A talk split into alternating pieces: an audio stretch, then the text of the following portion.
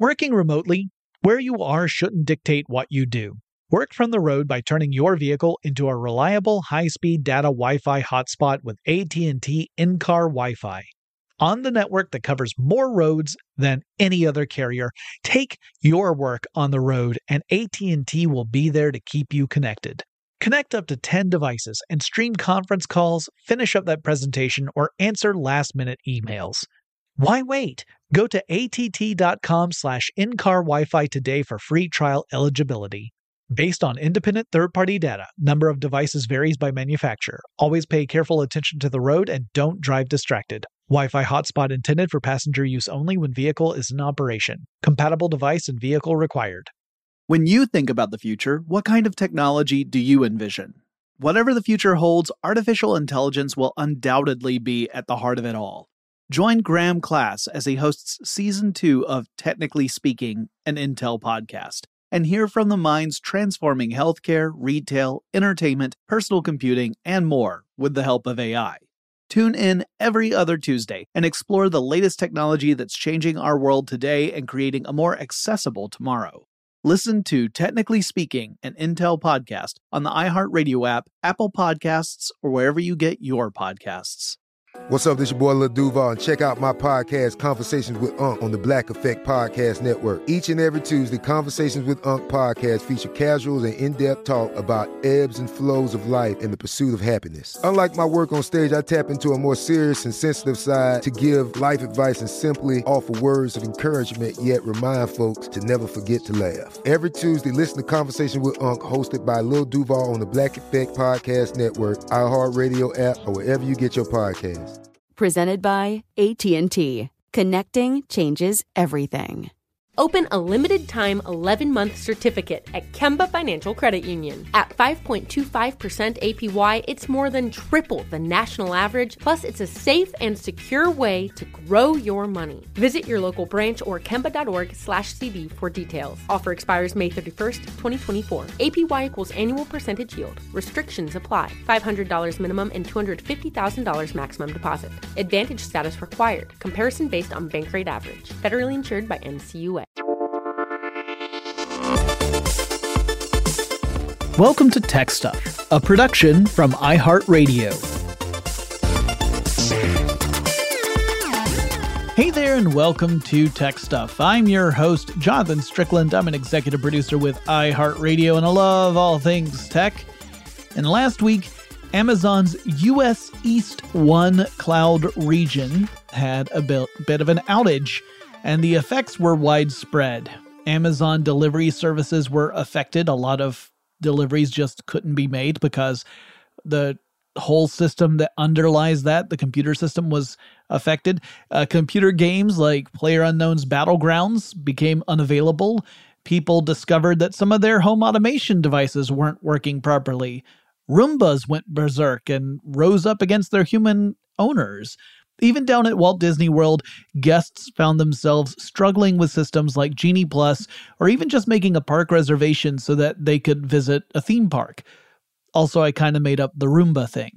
So, today, I thought I would talk a little bit about the history of Amazon Web Services, what it actually does, why it's such a big deal for Amazon, the company, and why, when there's an outage, it has such a widespread effect. Now, the history of Amazon Web Services, or AWS, goes back a couple of decades, and it is tied closely with the general rise of cloud computing. So, first, let's define cloud computing just so that we have a common language. Now, if you were to go to Google and query the terms cloud computing definition, you'd likely get something like the following quote, the practice of using a network of remote servers hosted on the internet to store, manage, and process data rather than a local server or a personal computer. End quote. So, at its most simplest form, cloud computing is when you access computational resources that are on someone else's computer and you use the internet to do it. So, if you use any sort of cloud storage like OneDrive or Dropbox or any of a thousand others, what you are actually doing is saving files to special data servers that are in some massive server farm somewhere in the world, probably not too far from where you are. Or maybe you're actually saving that one file to servers that are in a few different massive server farms, though you wouldn't necessarily be aware of any of this because that would be going on in the background and it would be a matter of redundancy to make sure that your file remains available even if something should happen to any one particular machine. So when you access that file, what you're doing is connecting back to one of those servers that holds that particular file. And you might download the file to your local machine, so you're just retrieving it. Or depending on the type of file you're accessing and the type of service you're using, you might be able to do stuff like make changes to that file through a web based client. So if you were to create a document in Google Docs, for example, that would follow that kind of cloud computing model. It's one of the simplest manifestations of cloud computing and is effectively cloud storage with a little bit of editing thrown in. But cloud computing can go far beyond just storing files. There are cloud based services that allow developers to build out an app environment. They might do this so that a distributed team, you know, people who aren't working all in the same location, can simultaneously work on the same code and create test environments to make sure that the app performs as expected before they deploy the app to end users, you know, to customers. Other cloud services serve as an actual deployment platform. So, not just to develop, but to deploy. It gives developers the assets that they need to push out an app and handle user interactions. So, some apps might, quote unquote, live natively on your device, right? You download a file to whatever you're using, whether it's a computer or a smartphone or tablet or whatever it is. And then all the processes and all the data could be contained right there locally on your machine. Um, that's like the old form of computing. But increasingly, we're seeing apps that rely on the cloud for functionality. So games could have stuff like leaderboards or ways that you can compete or cooperate with other players in real time. Uh, a weather app needs to fetch data from servers to tell you what the weather will be. Like your you know, your phone doesn't magically know what the weather's going to be.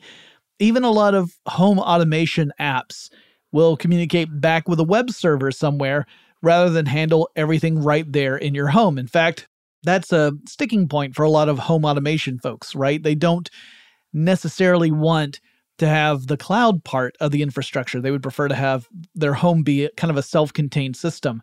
Uh, you see this a lot with people who have security systems where they would prefer to have something that was completely contained within their own home as opposed to having their security system become a surveillance tool for a company that may or may not be working in conjunction with, say, law enforcement. That's become a big issue, but that's a matter for a different podcast. Now, building out these kinds of systems is expensive because you need the physical facilities, right? You need the actual buildings, and they have to be large enough to hold all the servers that are designed to make your app work, right? And then the facilities also have to be designed themselves to allow those servers to operate. That means building out stuff like cooling systems so that your machines don't overheat. So, you know, it's not just enough to have a place where you store all the computers. You got to have it be appropriate for that. You know, it needs to be dry, free of dust, cooled, that kind of stuff. You also need to maintain those systems. You have to repair or replace components as they fail because we all know technology does fail at some point for a variety of reasons. That's also why you need to make more than the bare minimum to run your operations, right? You need to do more than just the basics. You need backups for redundancy so that if and when a specific machine goes down, others can take its place seamlessly without affecting the end user. So, in our Google Docs experience, like if you were to create a document, that's not just sitting on one server that Google owns, it's actually on multiple servers, um, multiple machines. And if one of those machines goes down, you can still get access to your file. Also, when you make changes to it, essentially you're making changes on one file on one machine, but that machine then sends out a message to all the other machines that have that same file so that they can all be updated with the newest version. Um, I've done episodes about, you know, that kind of background stuff in in the Google Docs world. So moving on. Essentially, cloud computing utilizes network connections to allow you, other people, organizations, companies to rely on machines that are hosted somewhere else. And that frees you up considerably. You don't have to invest in buying hard drives so that you can save all your files. You can just subscribe to a service to get some cloud storage. Companies don't have to kit themselves out with massive computer systems, uh, complete with an IT department to support those computer systems. They can just, you know, spend some money to use a cloud computing service owned by someone else and then host all their operations through that. Though I should add, a lot of companies take a more hybrid approach. So they have some systems, typically really like mission critical systems or sometimes ones that require a great deal of privacy and security, they might run those on premises or on prem and then rely on other stuff like the more administrative stuff uh, for cloud systems. Cloud computing started becoming a term, a buzz term really around 2010. I mean, the idea was older than that, but it was starting to really get circulation around 2010 or so. But the seeds, like I said, were planted earlier. So let's let's take a look at Amazon specifically because it played a big part in this. So way back in 2000, Amazon was scrambling to keep up with some scaling issues, and this is something that you hear about with startups pretty frequently. A new startup is usually a fairly small company, and it's nimble and it's agile, and it might offer a small range of services or products, or it might only serve a relatively small region, or both. Uh, think of companies like Lyft and Uber. Those launched in just a couple of cities early on, right? So they were able to grow in a controlled manner. Well, if customer demand is high and investors are pouring money into the startup, it makes some sense to try and grow the company and expand operations. But growing adds new challenges, and making sure that the things you offer are able to scale up and meet demand is a non trivial matter. Uh, that's the situation Amazon was in around 2000. One of the things the company was exploring was building out merchant sites for other companies, but still using the Amazon platform. So, for example, Amazon might partner with a retail company like Target to provide an online store, but use Amazon's infrastructure underlying that store.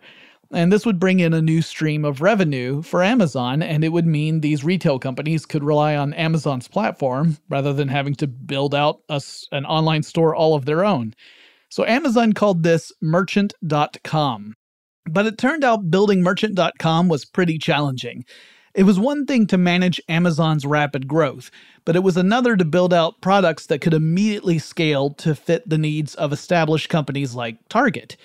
The initial result was a product that had so many interconnected moving parts and features that it was difficult for a user to navigate and actually use.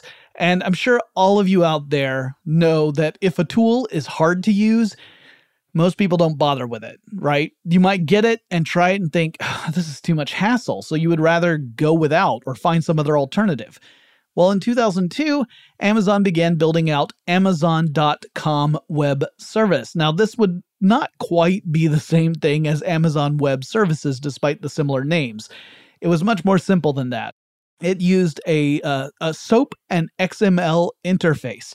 And by SOAP, I don't mean the stuff you use to get clean. Now, if you're not a developer, those things probably sound a little confusing, so let's clear it up. SOAP is a messaging protocol, which originally stood for Simple Object Access Protocol. And XML means Extensible Markup Language. It is a uh, a language. A, it's so weird to say this. So it's like a, a machine readable and human readable language that's used to create sets of rules for document encoding. So this this is a, a, a language we use to define rules as opposed to you know, programming something.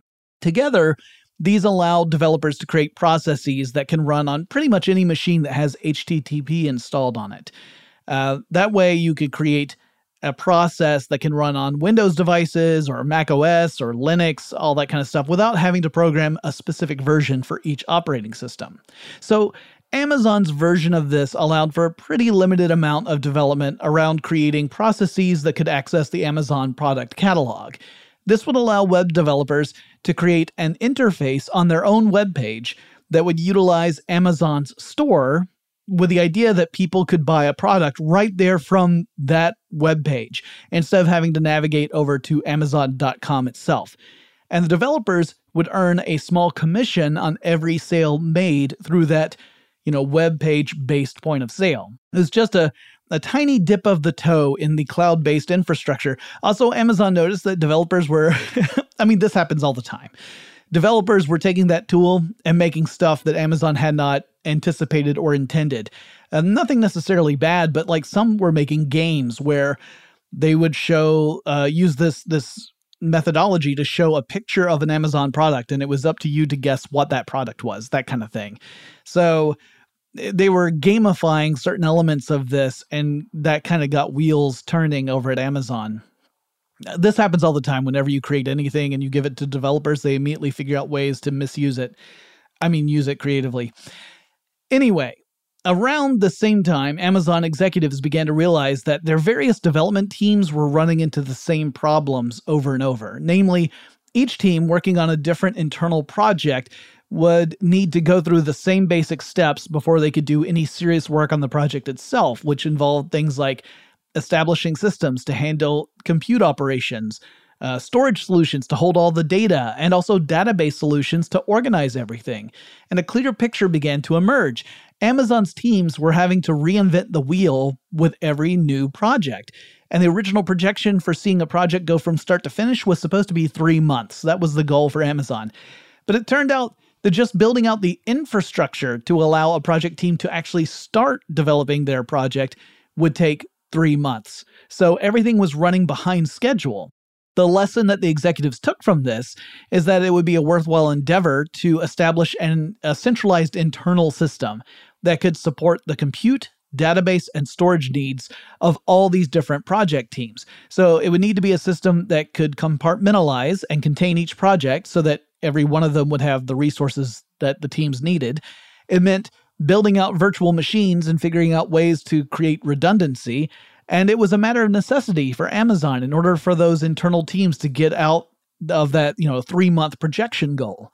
But it also meant Amazon was building out something that could potentially end up being a service that the company could offer to others. It would take a little bit longer for that to come about, over time, folks at Amazon began to think of this effort as creating something almost like an operating system, but for the internet, rather than for a computer or a mobile device. These ideas began to first take shape around 2003 when Amazon executives were attending a company retreat. It would be another few years before the earliest version of Amazon's web services would launch. All right, we're going to take a quick break. When we come back, we'll talk more about Amazon Web Services. Working remotely, where you are shouldn't dictate what you do. Work from the road by turning your vehicle into a reliable high-speed data Wi-Fi hotspot with AT&T in-car Wi-Fi. On the network that covers more roads than any other carrier, take your work on the road and AT&T will be there to keep you connected. Connect up to 10 devices and stream conference calls, finish up that presentation, or answer last-minute emails. Why wait? Go to att.com slash in-car Wi-Fi today for free trial eligibility. Based on independent third-party data, number of devices varies by manufacturer. Always pay careful attention to the road and don't drive distracted. Wi-Fi hotspot intended for passenger use only when vehicle is in operation. Compatible device and vehicle required. Open a limited time 11 month certificate at Kemba Financial Credit Union. At 5.25% APY, it's more than triple the national average, plus, it's a safe and secure way to grow your money. Visit your local branch or kemba.org slash CD for details. Offer expires May 31st, 2024. APY equals annual percentage yield. Restrictions apply. $500 minimum and $250,000 maximum deposit. Advantage status required. Comparison based on bank rate average. Federally insured by NCUA. I'm Katya Adler, host of The Global Story. Over the last 25 years, I've covered conflicts in the Middle East, political and economic crises in Europe, drug cartels in Mexico. Now I'm covering the stories behind the news all over the world in conversation with those who break it. Join me Monday to Friday to find out what's happening, why, and what it all means. Follow The Global Story from the BBC wherever you listen to podcasts. When you think about the future, what kind of technology do you envision? Whatever the future holds, artificial intelligence will undoubtedly be at the heart of it all. Join Graham Class as he hosts season two of Technically Speaking, an Intel podcast from Ruby Studio in partnership with Intel. Explore the future of technology that's rapidly evolving our world today with the help of AI. There is still so much work and research needed to fully understand the power and potential of AI and Intel is at the forefront of implementing AI and revolutionary technology that's changing the world we live in for the better. In each episode, Graham interviews the minds transforming medicine and healthcare, retail, entertainment, personal computing, and more while pioneering new uses for AI in these spaces. Tune in every other Tuesday and explore the latest technology that's changing our world today and creating a more accessible tomorrow. Listen to Technically Speaking, an Intel podcast on the iHeartRadio app Apple Podcasts, or wherever you get your podcasts. Okay, we left off in 2003. Let's put this in perspective. If you're anything like me, you might say, all right, well, that's less than 20 years ago. I get it. But we, let's think about other things that were going on, right? So 2003 was a year before Facebook would launch at Harvard let alone expand beyond it. In fact, it was about three years before Facebook would get out of the phase where it was only available to college students. Uh, 2003 was two years before YouTube launched. It was four years before Apple would introduce the iPhone. And it was just two years after we had had the dot com crash that had wiped out numerous web based companies. So this was very early on in thinking about cloud computing and operations at this kind of scale. The company began to invest in building out data centers, you know, these huge facilities that hold thousands of, of servers, and engineers developed and tweaked database management services to coordinate and partition these machines effectively. Meanwhile, the product development teams would work on new products to expand what Amazon could do for customers. So, in 2003, Andy Jassy, who would go on to become the CEO of Amazon as of July 5th of this year, he became the project lead for Amazon Web Services. He had suggested to Jeff Bezos that Amazon could take the systems the company had been developing for internal use and then open those up as a product for other companies. And he was essentially pitching cloud computing to Jeff Bezos, and he got the go ahead. In 2004, Jassy's team had a beta version of this product that was ready for testing. And over the following two years, they would refine and tweak that product until in 2006, AWS was ready to launch its first initial product. Now, this would not be Amazon Web Services as a cohesive whole, but rather a single product called Simple Storage Services, or S3, which debuted on March 14th, 2006.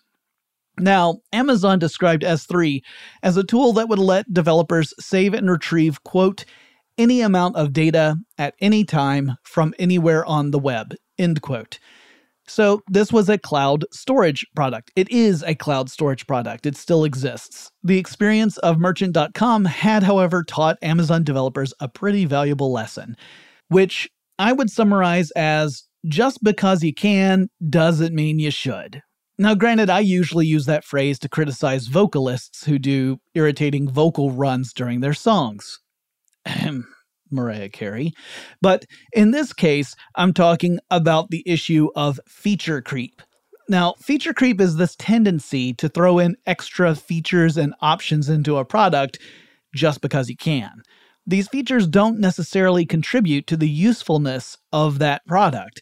In fact, more often than not, they can cause a product to be janky and hard to navigate. The Amazon developers didn't want S3 to fall into that trap, and so early on, the team decided that the only thing that needed to be done was to make sure the storage service was as good as it could be and just avoid including any extraneous options. Their motto was, quote, the system should be made as simple as possible, but no simpler, end quote. That's also a good point. A bare bones approach is sometimes the best one, but you do still need the bones to be there. The architecture of the product can be described as objects, buckets, and keys. Objects are, essentially, data, and that data could be just about anything. S3 doesn't care what the data is. It could be video files, it could be a game, it could be a database, it could be music, it could be whatever. The objects have metadata that describes what the object is and when it was last modified. Next, you've got your buckets, and this is a kind of classification system. So imagine you've got these objects, that is, files, and you've got a lot of different types of them that belong to a lot of different things. So you might have a bucket for a specific kind of file, like music files.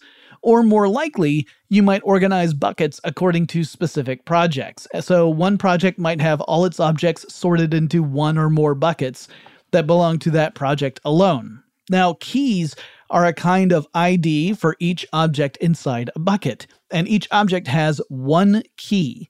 So you can find any object inside S3 if you have two pieces of information the bucket it is in and the key for the object. So keys are used mainly for retrieval and, you know, that kind of thing. The Amazon developers created a storage system that was priced at 15 cents per gigabyte of storage space per month at least at launch. Uh, it is significantly cheaper than that now, and this tells you that Amazon has scaled the service dramatically. And considering we're well into the era of big data, that's a good thing for developers. So today, Amazon's S3 standard storage has three different tiers of cost, which depends on how much storage you're actually using. Like, how much data do you have in the system? So let's say that you have 50 terabytes or less in S3 standard. That would mean that you are looking at 2.3 cents per gigabyte per month. Uh, if you've got more than 500 terabytes stored, that's on the other end of the, the scale, then you're paying 2.1 cents per gigabyte per month. And yeah, that adds up for companies that need to store a lot of data. Anyway, I bring it up to help illustrate how much things have changed. 15 cents per gig per month is way, way, way, way, way more expensive than 2.3 cents per gig per month. Oh, and I should also mention that S3 today offers several other storage products that have other features and costs associated with them. But this is not meant to be an ad for S3, so we're just going to leave that for now. Anyway, S3 right out of the gate was successful. In fact, just two months after launch, Amazon saw that demand had exceeded their projections by a factor of 100. Today, there are more than 100 trillion objects stored in buckets in S3, and the fact that the product could scale up to accommodate that number of objects attests to good design decisions that were made early on. Yeah, the organization system is simple, but that simplicity also meant that S3 could grow on demand, which it did. In August 2006, Amazon launched a new cloud based service, and this one was called, and still is called, Amazon Elastic Compute Cloud, or EC2. And as the name suggests, this product offers up a different element of computing, the actual compute part. That is, this is a system that would allow customers the chance to tap into on demand computing power. Now, developers who had a great idea but who lacked the money or space or both to build out a computer facility could subscribe to EC2 and lean on Amazon's systems to do the work for them. Like S3, this idea had its roots back in 2003. A couple of Amazon engineers, uh, Chris Pinkham and Benjamin Black, had authored a memo suggesting a product that could give developers the chance to run software on Amazon computer systems specifically designated for that task. Around this same time, Amazon introduced Simple Queue Services, or Amazon SQS. This is a type of message queue. And by message, I mean the kinds of communications that go from service to service. So let's say you're running an app on your phone, and the app might, in the background, send a request to a remote server to get access to some data and that would be a message. So SQS is a platform that queues up messages so that the back end of a system can respond appropriately to requests. That should give the end user a seamless experience. Now, there's a lot more to SQS than that, but I think that simple explanation will serve us well enough for this episode. So, these products, S3, EC2, and SQS, kind of became the backbone for what would grow into Amazon Web Services as a whole. And there are a lot of other focused products in that suite. But generally speaking, each one is meant to be really good at doing something specific without having that feature creep issue come into play. Amazon got the jump on other big companies like Google and Microsoft when it came to offering up cloud based computing products. This gave Amazon the chance to establish a dominant position in the market. I mean, when you're effectively the only game in town, it's you know not hard to become dominant. But today, these other companies, uh, Microsoft and Google and lots more, have their own cloud computing services available. Still, Amazon's head start meant that the company still has a very strong presence. Uh, according to Synergy Research Group, Amazon's share of the cloud computing market is 32%, or nearly one third of the entire market. That's more than Microsoft and Google's products combined. Together, those companies make up about 29% of the market. So, about a third of all the cloud computing business that's going on out there is going through Amazon. And like I said, that includes tons of different things from apps on your phone to video games to Walt Disney World's virtual ticketing system. Now, I'm not going to say that as long as AWS is running smoothly, everything should go well, because all the products that are built on top of AWS still need to have a good design. I mean, it's possible to make a really lousy product that's using AWS, and it's not the fault of AWS if that product is lousy. But as we saw last week, when things get hairy on AWS, all the products that rely on those services, they can be affected. So last week at approximately 10:30 a.m. on Tuesday, December 7th, 2021, AWS had what we in the tech biz call a whoopsie. It was a whoopsie that lasted between 5 to 7 hours depending upon the services you were relying upon. And because AWS has this massive presence in the market, and because so many big companies rely on it in order to make their stuff work, that whoopsie had a pretty big footprint. According to Amazon, the issue was that there was a glitch in some crucial networking hardware. And this hardware is in charge of hosting what Amazon called foundational services, including stuff like EC2. But also, it handled stuff like Amazon's domain name service.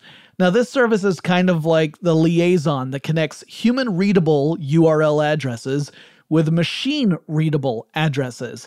And without it, you can tell your browser to go to that particular website all you like, but it ain't happening because the liaison is on like a five to seven hour coffee break and the machines have no idea what you're on about.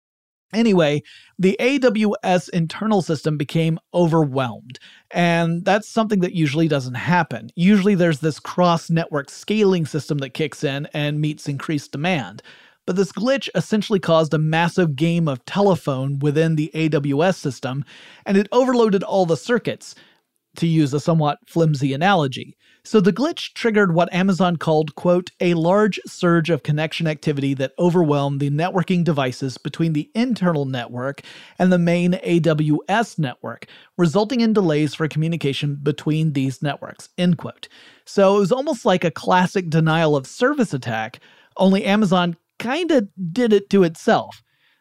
I guess we're being fair, we would say the glitch caused it.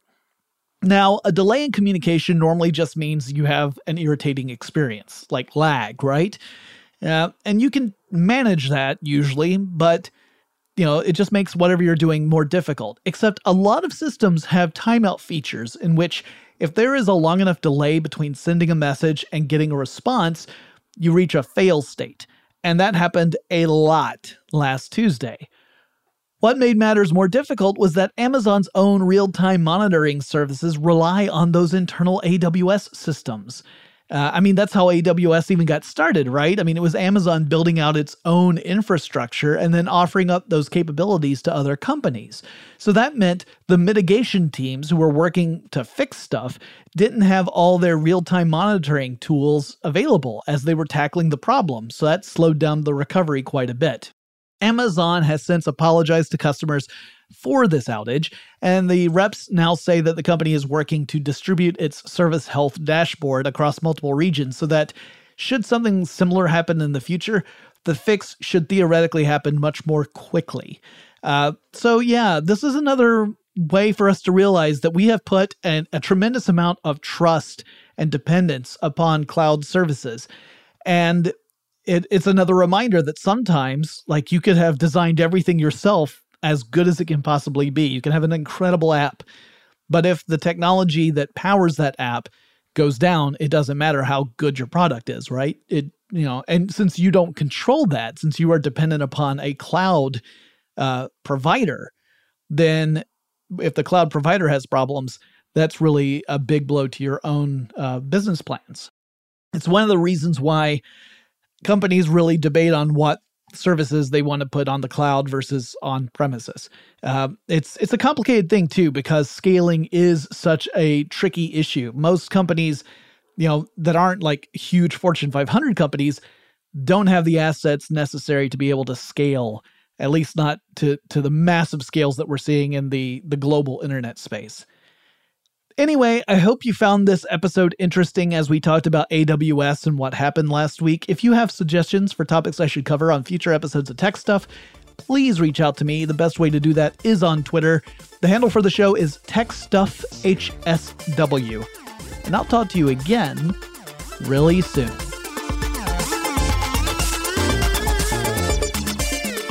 Tech Stuff is an iHeartRadio production. For more podcasts from iHeartRadio, visit the iHeartRadio app, Apple Podcasts, or wherever you listen to your favorite shows.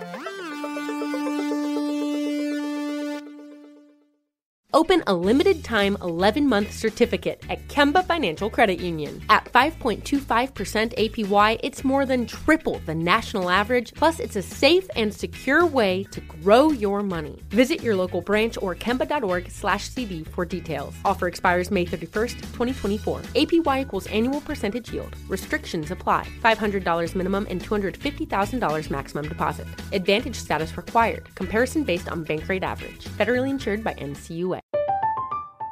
I'm Katya Adler, host of The Global Story. Over the last 25 years, I've covered conflicts in the Middle East, political and economic crises in Europe, drug cartels in Mexico. Now I'm covering the stories behind the news all over the world in conversation with those who break it. Join me Monday to Friday to find out what's happening, why, and what it all means. Follow The Global Story from the BBC wherever you listen to podcasts. Xumo Play is your destination for endless entertainment. With a diverse lineup of 350 plus live channels, movies, and full TV series, you'll easily find something to watch right away. And the best part? It's all free. Love music? Get lost in the 90s with iHeart 90s, dance away with hip hop beats, and more on the iHeartRadio music channels. No logins, no signups, no accounts, no hassle. So what are you waiting for? Start streaming at play.xumo.com or download from the app and Google Play stores today. All you can stream with Xumo Play. This is Malcolm Gladwell from Revisionist History. eBay Motors is here for the ride. With some elbow grease, fresh installs, and a whole lot of love, you transformed 100,000 miles and a body full of rust into a drive that's all your own. Brake kits, LED headlights, whatever you need, eBay Motors has it. And with eBay Guaranteed Fit, it's guaranteed to fit your ride the first time, every time, or your money back. Plus, at these prices, you're burning rubber, not cash. Keep your ride or die alive at ebaymotors.com. Eligible items only, exclusions apply.